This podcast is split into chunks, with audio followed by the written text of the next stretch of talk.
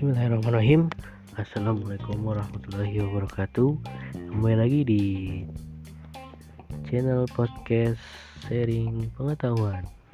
Kali ini sharing pengetahuan akan men-sharing-sharing tentang sukuk negara atau sukuk retail. Sukuk retail praktik produk sukuk retail Retail salah satunya adalah SR14 merupakan produk investasi syariah yang ditawarkan pemerintah kepada individu warga negara Indonesia.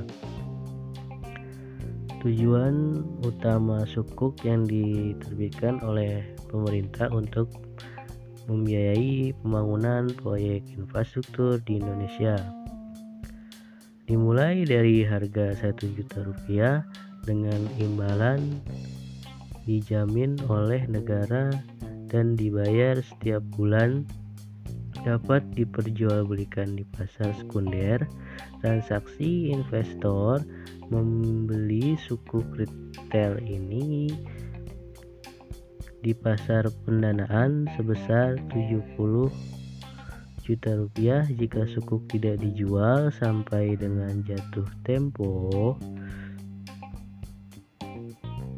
Maka perolehan jadi satu juta rupiah dikali 5,47 persen dikali 1 per 100 1 per 12 sama dengan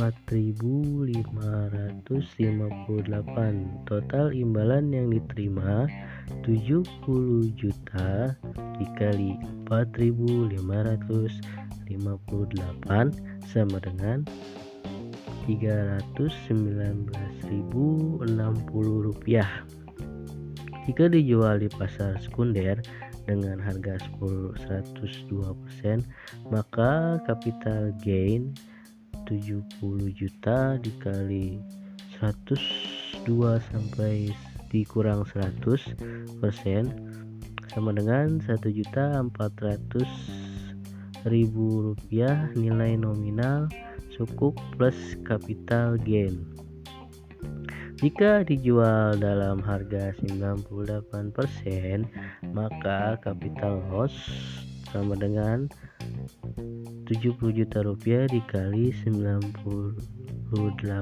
dikurang 100 persen sama dengan 68 juta 600 ribu rupiah nominal suku capital loss sukuk retail atau sukuk negara memiliki kesesuaian syariah.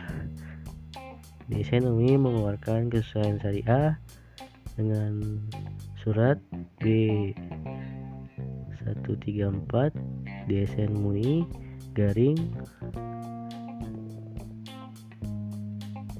2 garing 2021 berisi tentang pernyataan kesesuaian syariah sukuk retail seri SR14 dan SR15 tahun 2021 kesesuaian dengan prinsip syariah tersebut mengacu antara lain dengan satu fatwa DSN MUI nomor 10 DSN MUI garing 4 garing 2000 tentang wakalah Fatwa DSN MUI nomor 69 DSN MUI 2000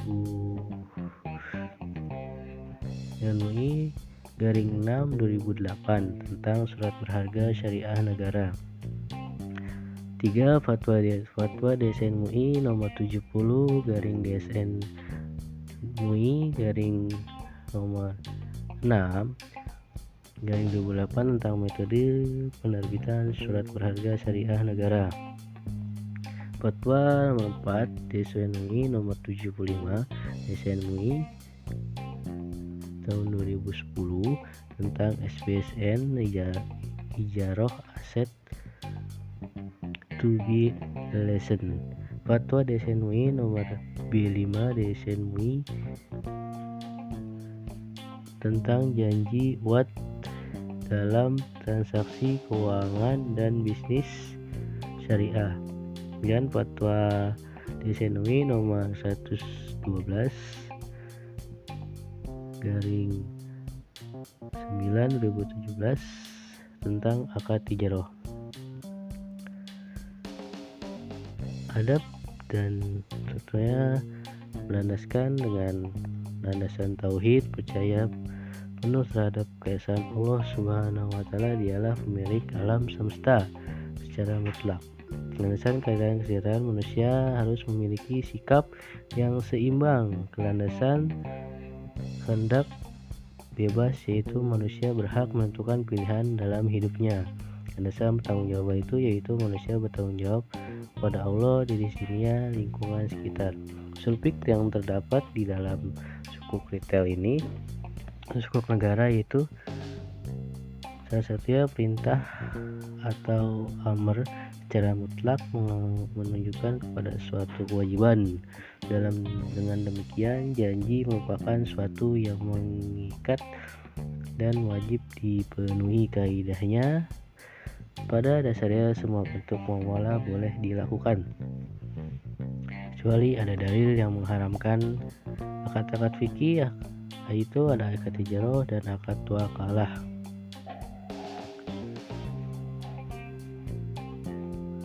Tentunya makasih syariah kita doruriat yaitu sukuk sebagai instrumen keuangan untuk memiliki fungsi yang sangat penting dalam upaya suatu perusahaan untuk institusi keuangan dana untuk melakukan kegiatan usaha dengan dengan cara menerbitkan sukuk untuk menutupi kekurangan dana tersebut apabila hal ini suatu kegiatan usaha jika ini jika dilihat dari konteks negara kebutuhan akan modal untuk melakukan pembiayaan dalam perusahaan bisa memenuhi kebutuhan akan modal tersebut untuk melakukan ekspansi bisnisnya baik dalam konteks sukuk yang diterbitkan oleh negara atau korporasi yang melakukan kegiatan usahanya dan negara tentu akan mendapat terhadap upaya